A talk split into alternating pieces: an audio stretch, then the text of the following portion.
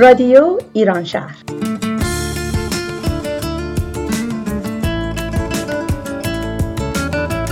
برنامه هفتگی از آمریکا. این هفته از شهر زیبای سیاتل.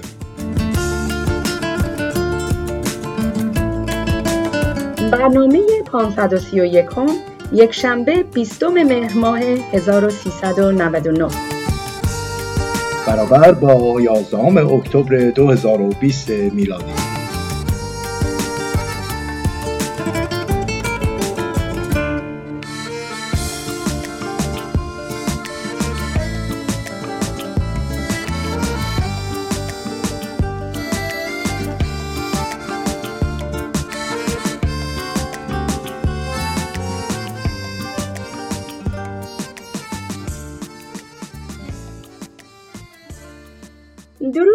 شنوندگان خوب رادیو ایران شهر. الهام هستم و به همراه سایر همکاران خوبم در رادیو ایران شهر با برنامه دیگه ای از شهر سیاتل در خدمت شما هستیم. و من محسن هستم. ممنون که شنونده این هفته برنامه ما هستید. امیدوارم برنامه‌ای رو که این هفته براتون تدارک دیدیم مورد توجه شما قرار بگیره.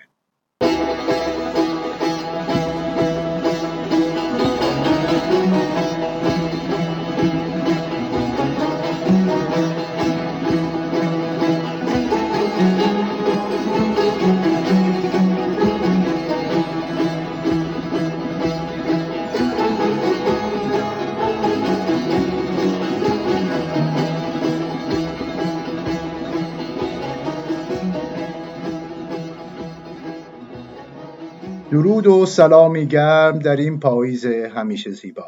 پاییز با رنگهای زیبا برگهای زیبا میوه‌های زیبا و دوستداران زیبا. فصلی مرکب از مهر و آبان و آذر. گرمی مهربانی که پاییز رو با تمام قشنگی ها و غم ها و خنده ها زیباتر می‌کنه. و همین مهربانی هاست که فرصت رو برای شاعر فراهم می‌کنه تا احساس های زیبای بشری رو در قالب شعر بیان بکنه. درست میگی محسن جان. فصل زیبای پاییز فصل شعر و شاعریه.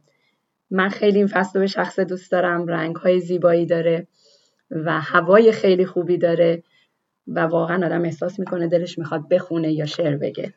همین شعری که صحبتش میشه من همیشه یادی می‌کنم از مرحوم اخوان سالس بله. به نام باغ بیبرگی. فکر می‌کنم بی مناسبت نباشه اینجا یادی از اون شعر بکنیم. خیلی عالی محسن جان. پس این شعر رو برای ما می‌خونی لطفا. حتما. ممنون میشم که منو همراهی کنی. حتما. آسمانش را گرفته تنگ در آغوش. ابر با آن پوستین سرد نمناکش. باغ بی برگی روز و شب تنهاست. با سکوت پاک غمناکش. ساز او باران سرودش باد. جامعش شولای اوریانی است ورجزینش باید. بافته بس شعله زرتارپودش باد. گو بروید هرچه در هر جا که خواهد یا نمی‌خواهد. باغبان و رهگذاری نیست باغ نومیدان چشم در راه بهاری نیست. گر ز چشمش پرتو گرمی نمیتابد ور به رویش برگ لبخندی نمی‌روید باغ بیبرگی که می‌گوید که زیبا نیست؟ داستان از میوه های سر به گردون سای اینک خفته در تابوت بست خاک می‌گوید. باغ بیبرگی خنده‌اش خونی است اشک‌آمیز. جاودان بر اسب یال افشان زردش میچمد در آن. پادشاه فصلها پاییز. صحبت از پاییز شد و غم از دست دادن. متاسفانه جامعه ایرانی و کلیه فارسی زبانان دنیا با غمی بزرگ مواجه شدن بله البته همینطوره. استاد محمد رضا شجریان استاد آواز ایران خواننده نامدار ایران که متاسفانه بعد از یک دوره طولانی بیماری در تهران درگذشتن. می‌تونیم ایشون رو یکی از مهمترین چهره های موسیقی سنتی ایران در یک قرن گذشته بدونیم. نام استاد شجریان با موسیقی معاصر ایران گره خورده و به طوری شده که کلا پاسدار و عظمت موسیقی ایران بودن ایشون. بله درسته. ما همه متاسفیم که این استاد ارجمند رو از دست دادیم. از طرفی خوشحالم که هماین شجریان می‌تونه ادامه راه پدر رو بده. در رابطه با همین مسئله آتوسا و نادرجان از همکارای خوب رادیومون برنامه رو در همین 24 ساعت اخیر به فوریت آماده کردم که ازشون خیلی ممنونیم. محسن جان موافق باشی؟ بریم و این برنامه رو به اتفاق شنوندگان رادیو گوش بدیم.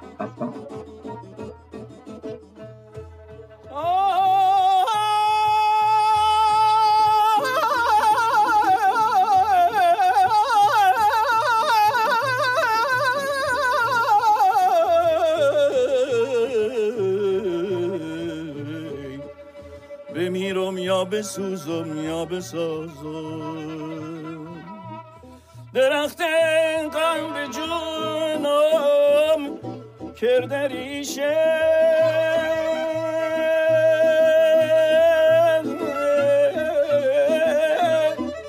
به درگاه خدا نالم همیشه خدا نالم همیشه.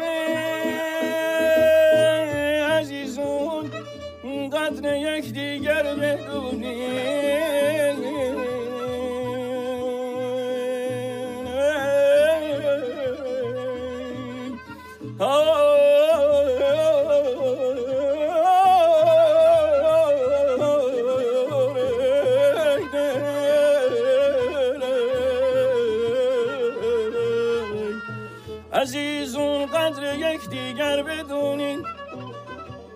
عجل سنگ است و آدم مثل شیشه.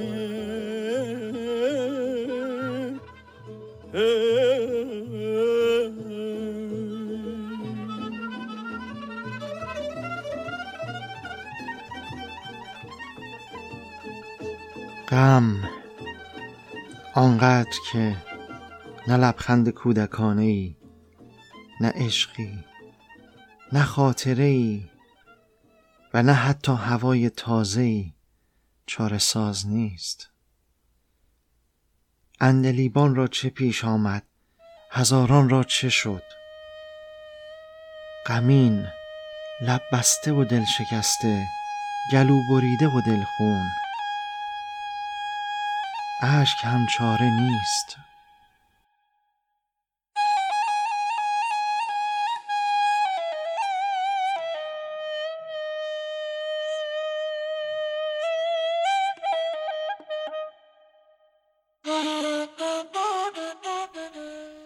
پیام نسیم که آمد دل مجنون شد.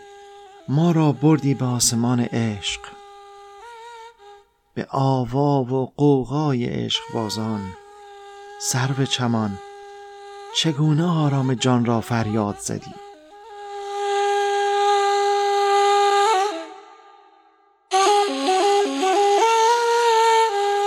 داد و بیداد از روزگار. داد و بیداد.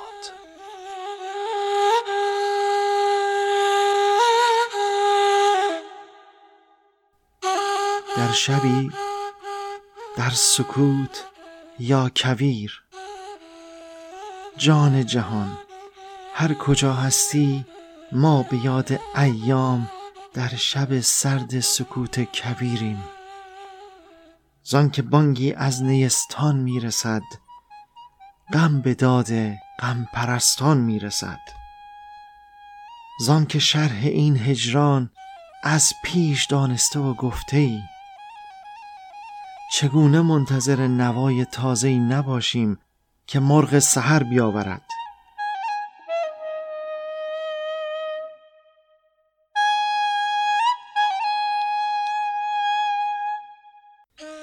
ببار باران ببار ای ابر بهار. این بوی باران است بر خاک. گفتی ز خاک بیشترند اهل عشق من. گفتی ز خاک بیشترند اهل عشق من از خاک بیشتر که از خاک کمتریم.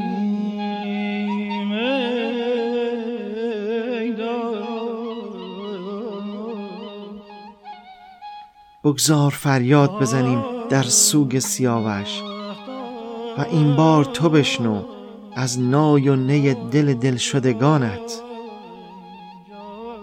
خوش باش و آسوده صاحب صدا و عمر جاودان که ما را سری است با تو. خداوندگار ربنا خسروی آواز ایران. مستان سلامت می کنند سلامت می کنن جان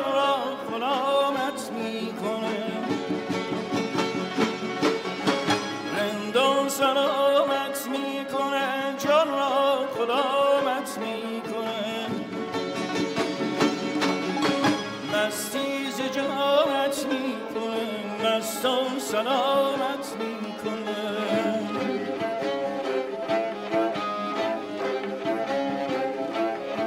قوقای روحانی نگر سیلاب توفانی نگر خورشید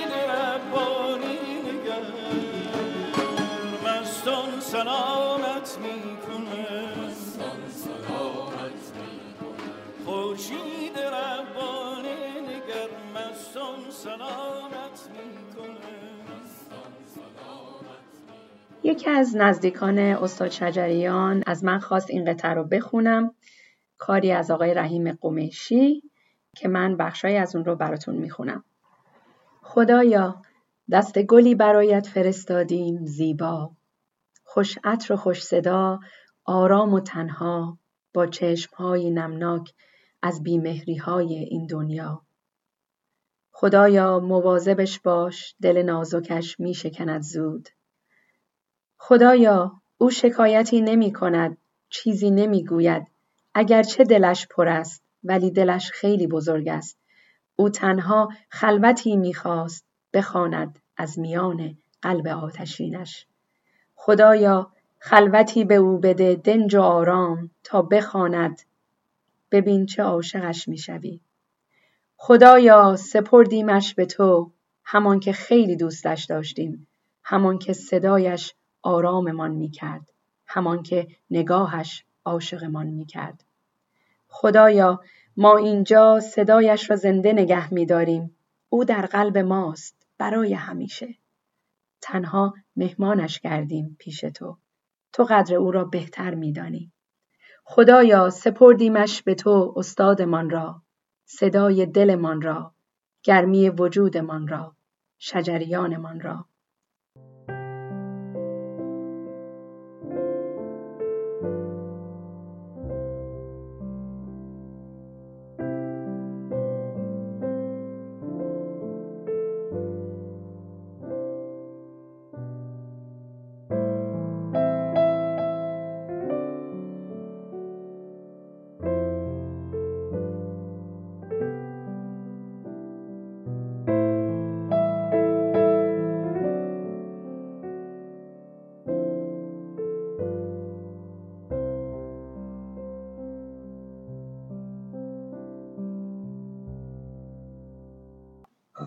حالا با شنیدن یه ترانه زیبای پاییزی یه ترانه کوتاه میریم برنامه نازنین رو بشنویم. حتما. این ترانه رو من خیلی دوست دارم. بسیار زیباست. آهنگ قشنگ و شعر قشنگی داره. پاییز آمد در میان درختان لانه کرده کبوتر از خراب و رانه کرده کبوتر از سراب و شباران می گریزد خورشید از غم با تمام غرورش پشت ابر سیاهی عاشقانه به گریه می نشیند من با قلبی به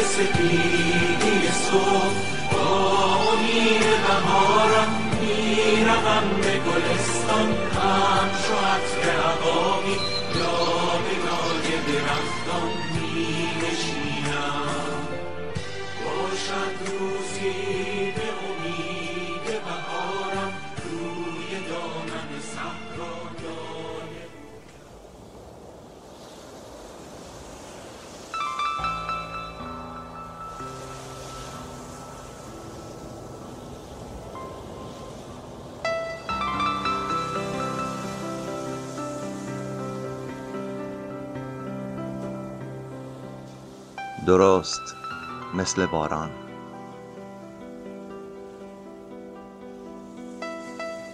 درست مثل باران.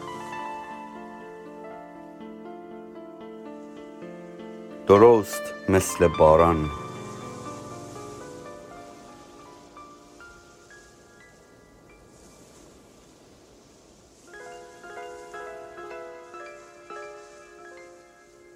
درست مثل باران.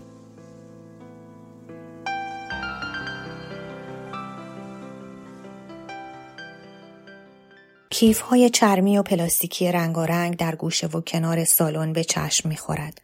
بعضی مدل ها هم از سقف آویخته و تاب می‌خورند.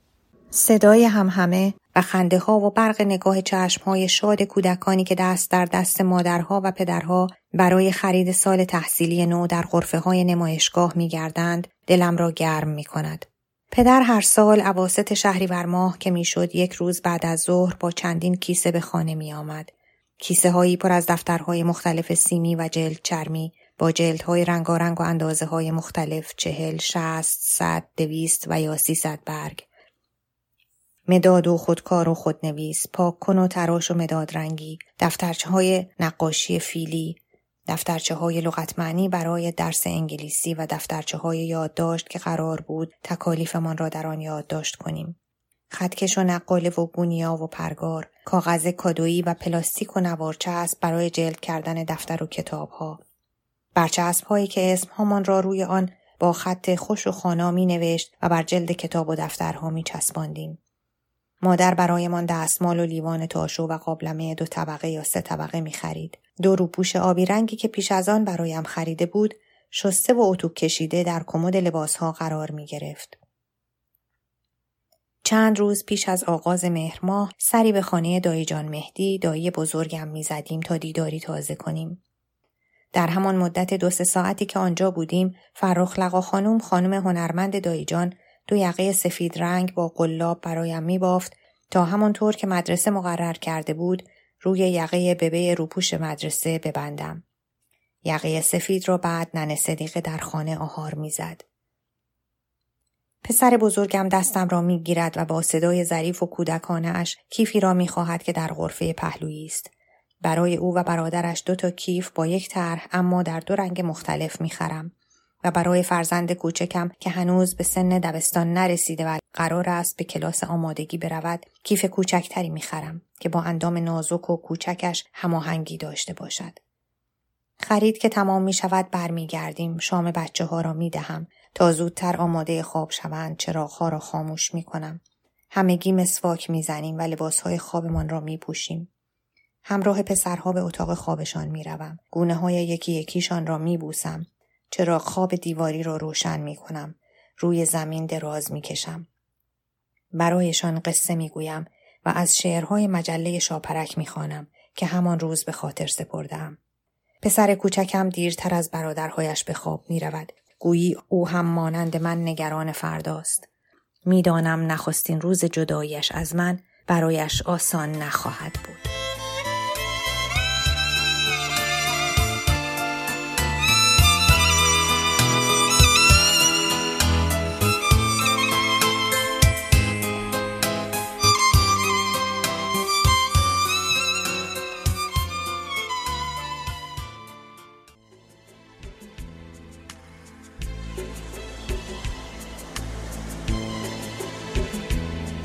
درست مثل باران.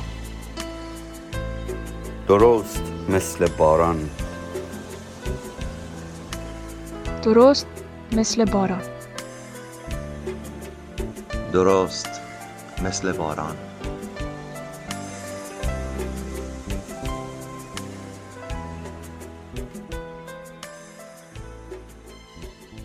از نازنین عزیز تشکر می‌کنیم برای دلنوشت زیبایی که برای برنامه درست مثل باران تهیه کردند.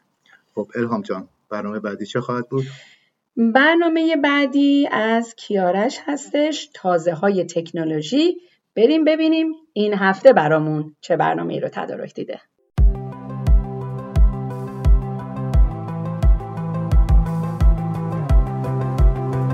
تازه های تکنولوژی. کاری از کیارش سیزده تکنولوژی که آینده را متحول خواهند کرد. گجت های پوشیدنی. اینترنت اشیا. ابرداده و یادگیری ماشینی. همجوشی هسته‌ای.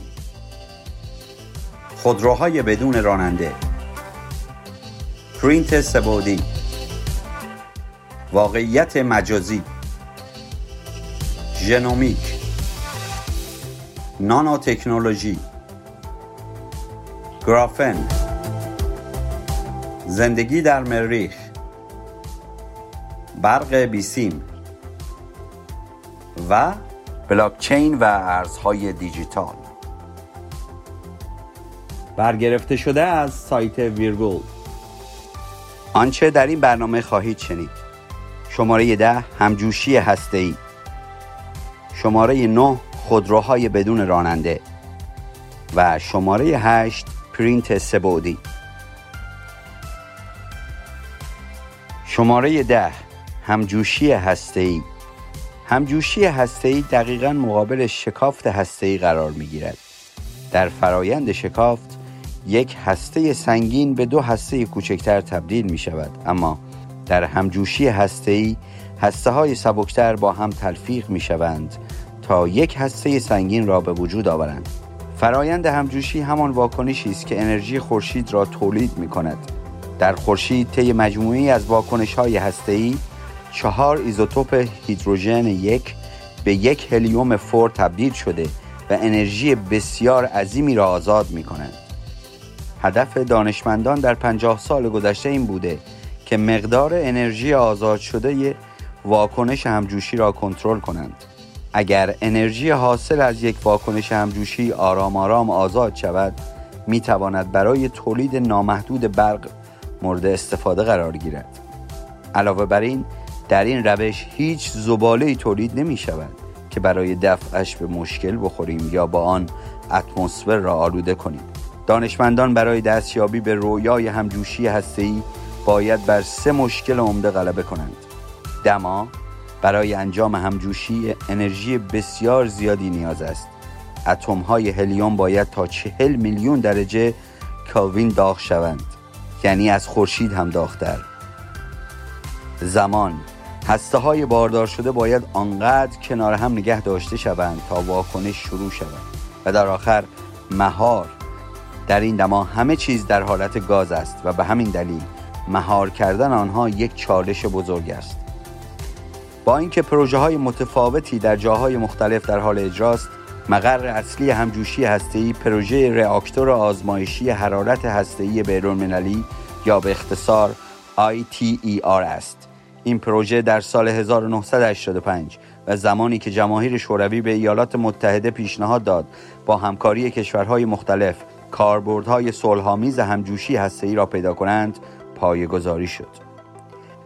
از آن زمان تا کنون تعداد کشورهای مشارکت کننده در ITER به 35 رسیده و هزینه معادل 50 میلیارد دلار برای آن تخمین زده شده است.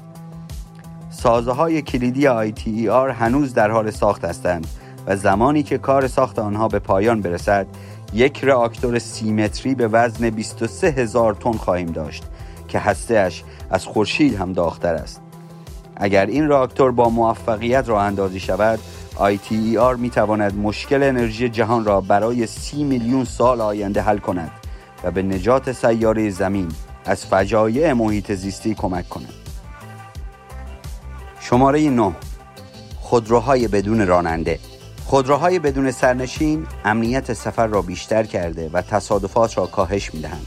اما همزمان لذت رانندگی را هم از ما می گیرند. در سال 2012 کالیفرنیا اولین ایالتی بود که رسما خودروهای بدون راننده را قانونی اعلام کرد. سالانه حدود نیم میلیون نفر در تصادفات اتومبیل ها جان خود را از دست می دهند. آزمایش هایی که تاکنون روی این خودروها انجام شده نشان می دهد که بسیار امن هستند و تصادفات را کاهش می دهند. در واقع از لحاظ نظری اگر همه خودروهای یک بزرگ را بدون راننده و متصل به شبکه بودند هیچ تصادفی نباید اتفاق بیفتد علاوه بر این الگوریتما تضمین می کنند که شما در حین حرکت روانترین ترافیک را تجربه کنید چون با عملیات ریاضی سرعت نسبی مناسب اتومبیل ها برای حرکت با بیشترین سرعت را محاسبه می کنند. البته این یعنی بیشتر مردم باید رانندگی را کنار بگذارند که خیلی برای علاقمندان به آن خوشایند نیست. حتی می توانید بدون اینکه گواهینامه داشته باشید تنهایی با ماشین به سر کار بروید. سوان بیکر مدیر اجرایی مرکز تحقیقات خودروی دانشگاه استنفورد می‌گوید تقریبا همه شرکت های اتومبیل سازی در حال کار روی خودروهای بدون راننده هستند. حتی شاهد اولین آزمایش شهری ماشین بدون راننده گوگل بودیم. پس در آینده تکنولوژی از این خودروها زیاد خواهیم شنید. شماره 8 پرینت سه‌بعدی روزی خواهد رسید که ما هرچه احتیاج داشته باشیم را با پرینت سه‌بعدی به دست می آوریم. یک پرینتر سه‌بعدی هر برش تصویر دو بعدی از شیء مجازی شما را می‌خواند و با ترکیب هر لایه با یکدیگر بدون اینکه فاصله بین لایه ها مشخص باشد یک شیء سبودی را می سازد. این تکنولوژی خیلی هم جدید نیست در واقع بیش از دو دهه است که شرکت ها و به خصوص شرکت های اتومبیل سازی برای ساخت قالب ها و نمونه های اولیه از این وسیله استفاده می کنند. اما به تازگی این تکنولوژی در دسترس عموم قرار گرفته است. در حال حاضر می توانید یک پرینتر سبودی خوب را با هزینه کمتر از 600 دلار خریداری کرده و با آن قطعات یدکی برای دستگاه های خراب، اثر هنری یا هر چه که دوست دارید بسازید. حتی نیازی نیست که طراحی بلد باشید. کتابخانه های دیجیتالی قطعات سبودی به سرعت در حال رشد است و به زودی می توانید هر آنچه را نیاز دارید پرینت کنید. این تکنولوژی هم در حال پیشرفت است. ما خانه ها، اتومبیل ها و گوش هایی را دیده ایم که از این راه ساخته شدهاند و این تازه اول راه است. دانشمندان معتقدند در آینده می توانند اعضای بدن را مختص هر بیمار با پرینت سه‌بعدی بسازند و هر ساله جان میلیون ها انسان را نجات دهند. به تازگی هم خبر ساخت پل فلزی با استفاده از پرینت سه‌بعدی در آمستردام را شنیدیم.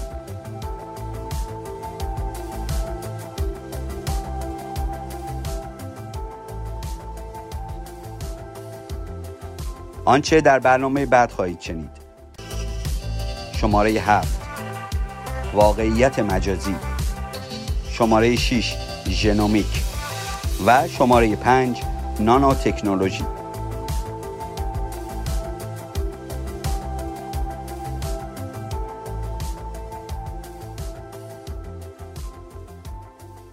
کیارشان مرسی برای برنامه خوبت و مرسی برای انرژی که تو این برنامه می‌ذاری. اتفاقا داشتم فکر می‌کردم محسن جان این خودروهای بدون راننده رو واقعا باید چیکار کنیم؟ در حقیقت این خودروهای بدون راننده کارو خیلی راحت می‌کنه دیگه صبحونه رو تو؟ ماشین می‌خوریم ریشمون رو تو ماشین می‌زنیم مکاپشون رو خانم‌ها تو ماشین می‌کنن و تا موقعی که برسه خیلی وقت سیو می‌کنه و فکر می‌کنم واسه آدمای تنبل خیلی همین می‌خواستم بگم برای افرادی مثل من چی؟ من که عاشق رانندگی هم لذت می‌بری از رانندگی. اصلا اه، نمی‌دونم چی میشه. می‌کنم در آینده چندان دور برای لذت رانندگی دیگه باید تشریف ببرید پیستا. اونجا با ماشیناتون دور بزنید بعد بیاد بله. خود ماشین زحمت می‌کشه شما رو می‌بره. می‌بره. پس باید ببینیم چی پیش میاد در آینده با این خودروهای بدون گفتن هرچه پیش آید خوش آید. پس ما منفی نمی‌گیریم موضوع. خیلی خوب. پس با این ترتیب ما یه یادآوری کوچیکم بکنیم برای جشن مهرگان محسن جان که در همین یک هفته گذشته بود. یکی از جشنهای باستانی ایرانیان هم. جشنی آمیخته با مهر بله. عشق و شادی. بله بله. و همه رنگهای زیبای پاییزی و میوه‌های خوب پاییزی. و این جشن رو بر ایرانیان و ایران دوستان تبریک میگیم.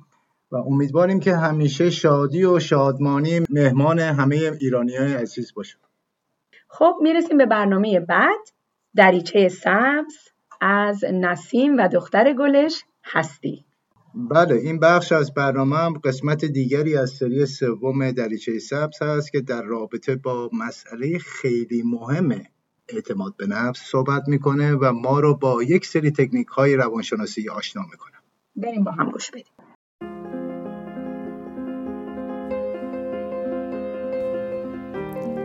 دریچه سبز. سلام من نسیم هستم متخصص روانشناسی. تلاش می‌کنیم در سری سوم برنامه دریچه سبز به مبحث تقویت اعتماد به نفس بپردازیم.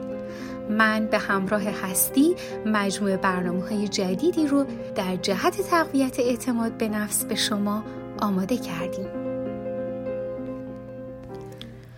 تا امروز و تا برنامه های قبلی تلاش کردیم تا چندین اصل رو برای تقویت اعتماد به نفس با هم تمرین کنیم. به اونجا رسیدیم که باید گذشته رو بپذیریم و آیندهمون رو دگرگون کنیم. درباره اهدافمون با خودمون گفتگو کنیم و تصمیم گرفتن رو صد درصد تمرین کنیم.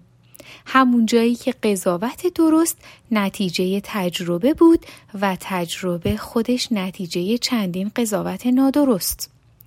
امروز می‌خوایم به اصل دیگهی برای تقویت اعتماد به نفس بپردازیم.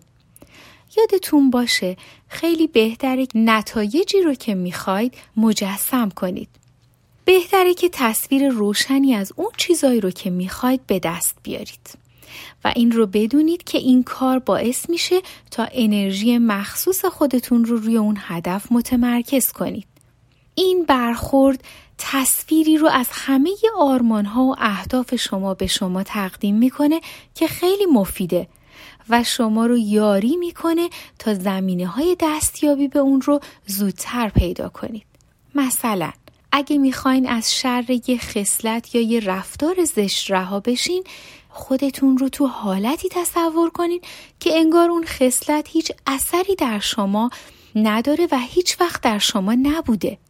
همین تصویر، همین تکرار و انجام دادن تمرین های اصلاحی به شما کمک می‌کنه تا از اون خصلت ناخوشایند رها بشین. این کار خیال پردازی بیخاصیت نیست بلکه یه واقعیت روانشناختی پذیرفته شده است که به خیلی آدما تا امروز کمک کرده. اصل پنجم و اصل آخر که به تقویت اعتماد به نفس همه ما کمک می‌کنه اینه که تو برخی از زمینه ها متخصص بشیم. آگاهی عمومی لازمه فردی و اجتماعی برای زندگی هست اما کافی نیست. برای پیشرفت تو زندگی فردی و حرفه‌ای خودمون باید تو زمینه های متخصص و منحصر به فرد باشیم. همین نکته که شما یه چیزی رو می‌دونین ولی دیگران نمی‌دونن به شما اعتماد به نفس میده. همین که شما خوب ورزش نمی‌کنین اما خوب می‌تونین ساز بزنین حال شما رو خوب می‌کنه.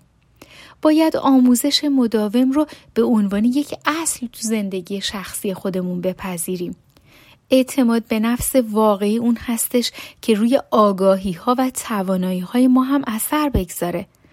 اعتماد به نفس واقعی هیچ گونه ارتباطی با اونچه که در زندگی بیرونی ما اتفاق میفته نداره.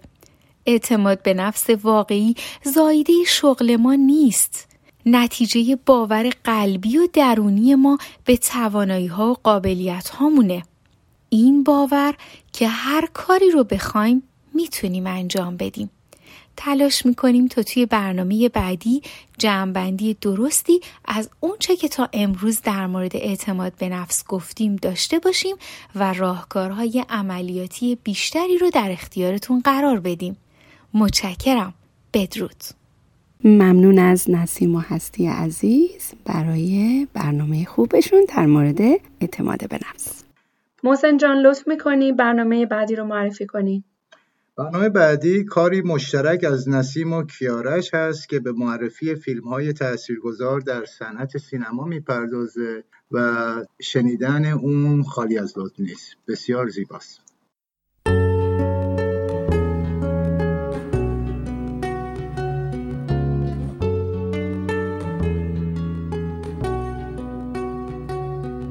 معرفی فیلم های مطرح سینمای جهان برنامه ای از نسیم و کیارش.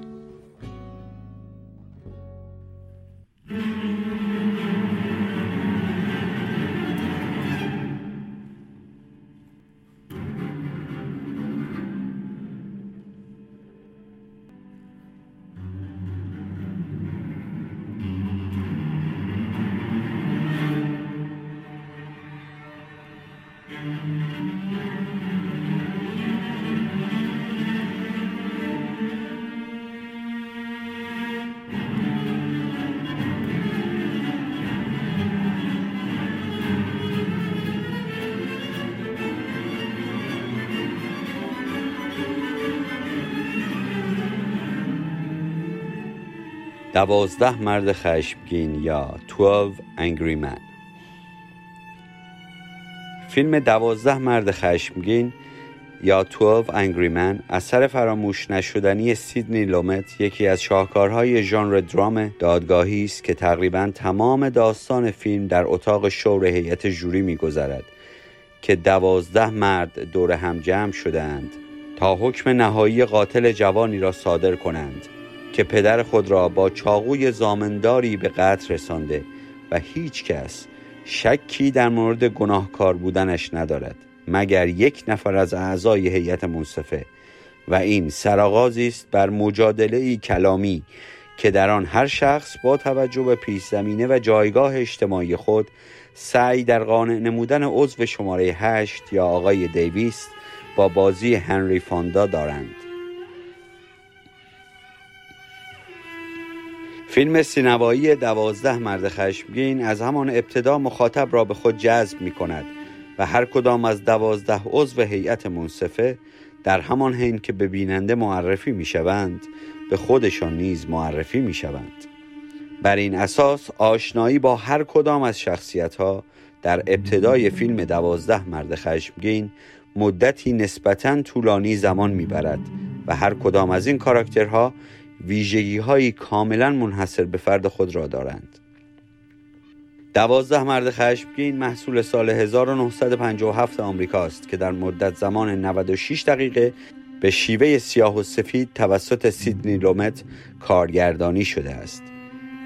این فیلم در جشنواره های هنری جوایز معتبری را به خود اختصاص داد که از آن جمله می‌توان به خرس طلای برلین اشاره کرد. این فیلم نامزد سه جایزه اسکار بهترین کارگردانی، بهترین عکس و بهترین فیلم نامه بوده است و در جشنواره بفتا نیز جایزه بهترین فیلم خارجی را از آن خود کرده است.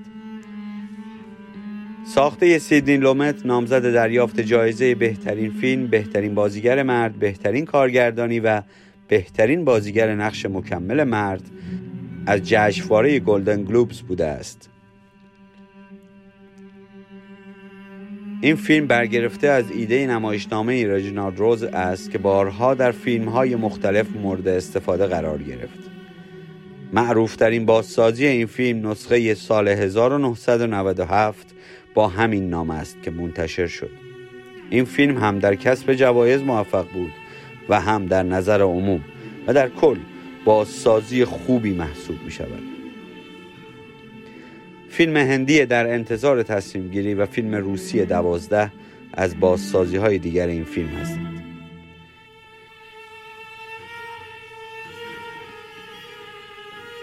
کلام آخر موضوع گرد آمدن دوازده نفر دور یک میز برای قضاوت یک متهم شاید دستمایه است برای بیان موضوعی کلیتر که چگونه یک نفر که قدری به روشنایی حقیقت پی برده است می تواند یازده نفر دیگر را با خود همسو کند.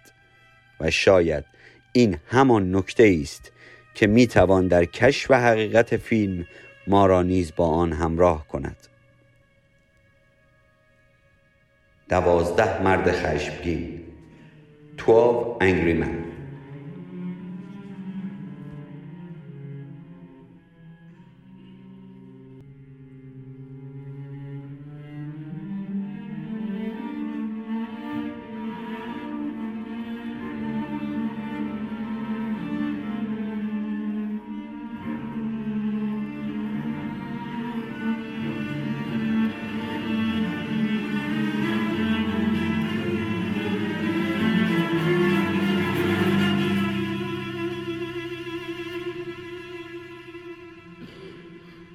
ممنون از نسیم و کیارش عزیز. باز هم یکی از فیلم های خوب رو معرفی کردن که در واقع باعث میشن من هم برم و ببینم. تشویق بسیار خوبیه. دستتون درد نکنه.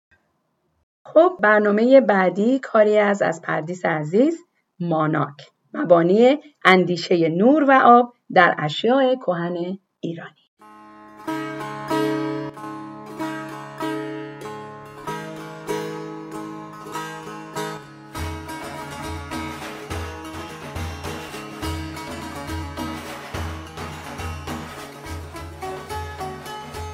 ماناک مبانی اندیشه نور و آب در اشیای کهن ایرانی. با سلام و درود به همه شنوندگان عزیز و محترم رادیو ایران شهر به ویژه هنرمندان و علاقمندان به تاریخ فرهنگ و هنر ایرانی. من دکتر پردیس بهمنی هستم و تخصصم مبانی طراحی اشیاء کهن ایرانی هست.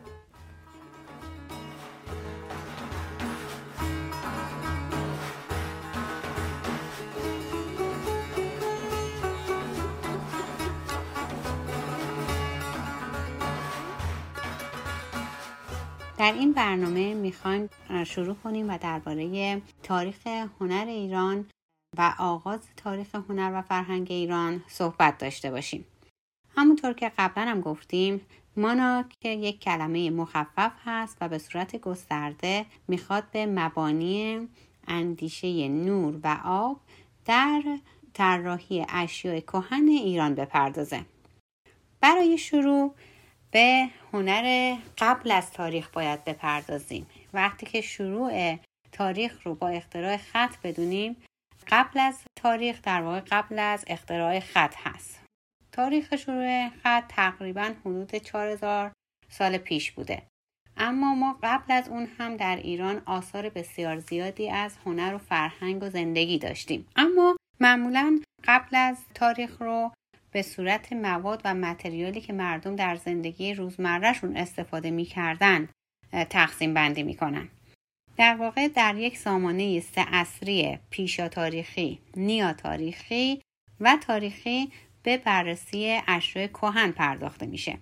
پیشا تاریخی در واقع اصر سنگ هست یا همون اصر حجر که خودش شامل دو بخش پارن سنگی و نوسنگیه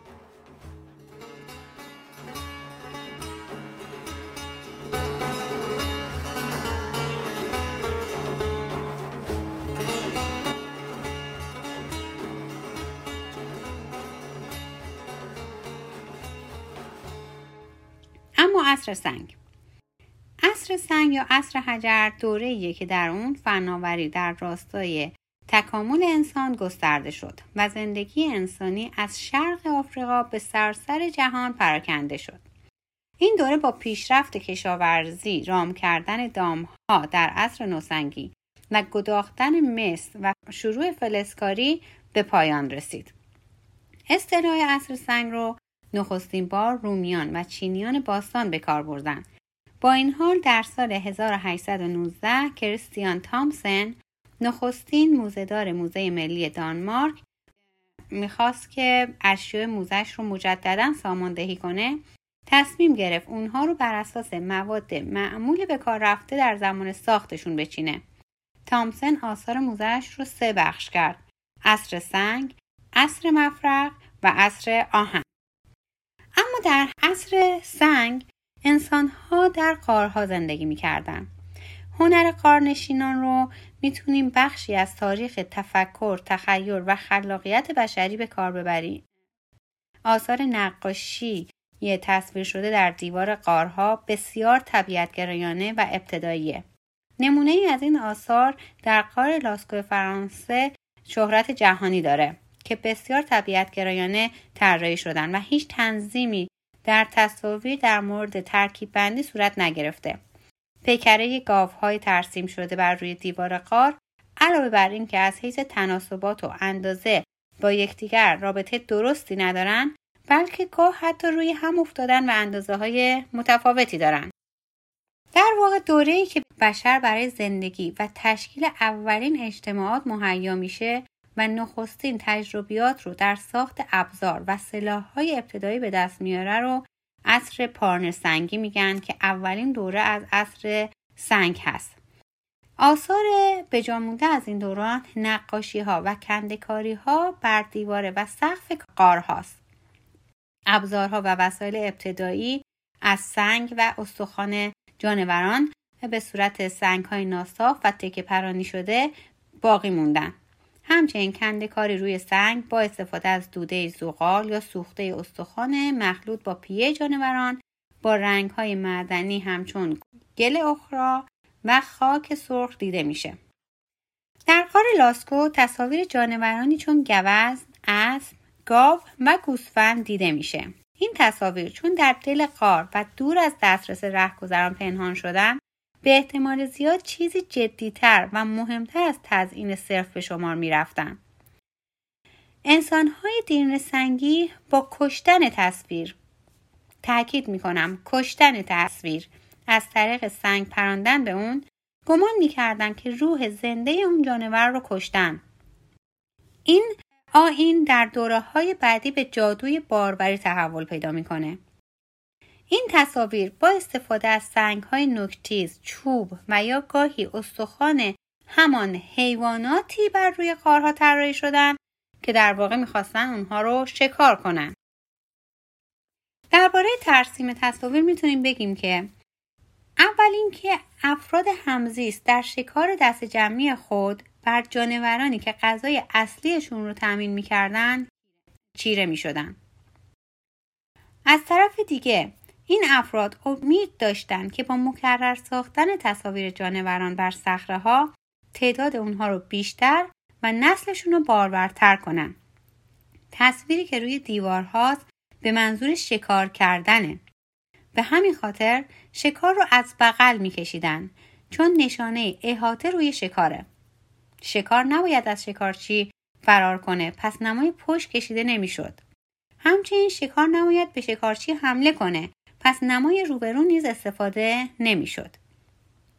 پس این تصاویر جهت تزئین نبودند بلکه خاصیتی جادویی داشتند با توجه به اینکه این نقاشی ها معمولا در انتها و عمق غارهاست مسلما برای استفاده معمولی نبوده بلکه آین جادویی و باروری و شکار در اونها اهمیت زیادی داشته در ایران کاوش در نواحی همیان، میرملاس و دوشه از توابع لرستان تصاویر جانوران و آدمیان منقوش بر های قائم به رنگهای سیاه، زرد، سرخ یافت شده که قدمتشون به حدود 15 هزار سال قبل می‌رسه. در واقع اولین قار کشور که باستانشناسان روی دیوارهای اون نگاره های رنگی پیدا کردن قار میرملاس خرم‌آباد هست. دیوارهای جنوبی و شمالی این غار پوشیده از تصاویر رزم و شکار و انسان و حیوانات با رنگهای قرمز و سیاه و زرد هست.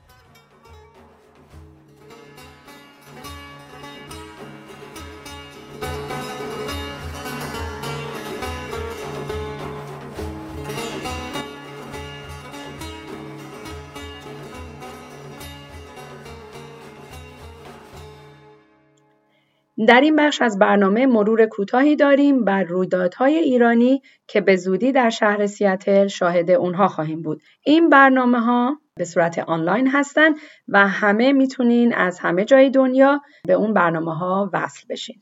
انجمن خرد سازمان الفبا هر هفته سهشنبه ها ساعت هفت شب به وقت سیاتل برنامه آنلاین داره که ویژه تمام اعضای خانواده است.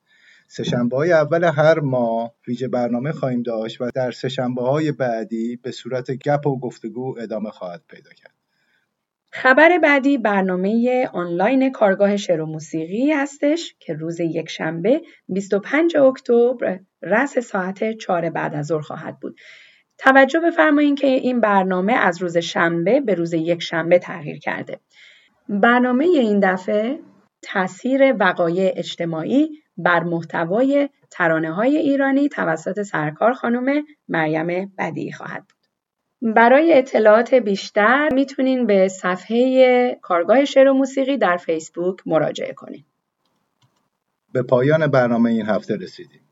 ممنونیم که تا این لحظه شنونده برنامه ما بودید. خوشحال میشیم که رادیوی ما رو به دوستانتون معرفی کنید. برنامه ما رو می‌تونید از روی وبسایت ما رادیو ایران شهر همچنین رادیو آندرسکور ایران شهر در تلگرام از طریق اپلیکیشن های مخصوص پادکست بشنوید ما علاقه مندیم تا از نظرات شما در مورد برنامه هامون آگاه بشیم. شما می‌تونید در فیسبوک و اینستاگرام هر دو به آدرس شهر ما را دنبال کنید و برامون نظراتتون رو بنویسید. یا به آدرس info at radioiranshahr.org برامون ایمیل بزنید. همکاران این برنامه برنامه سازها نازنین نسیم یارش نادر آتوسا هستی و پردیس. کارگردان محشید مجریها محسن و الهام. هفته خوبی رو براتون آرزو می‌کنیم. تا برنامه دیگه بدرود.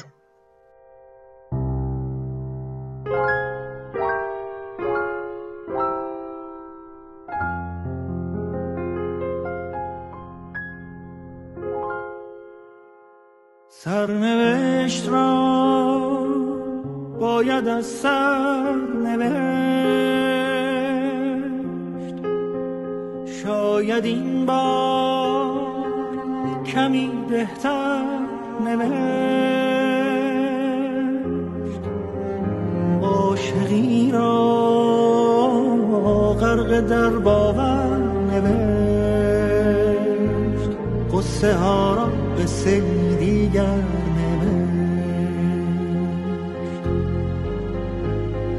از کجا این باور آمد که گفت گر رود سر بر نگردد سر.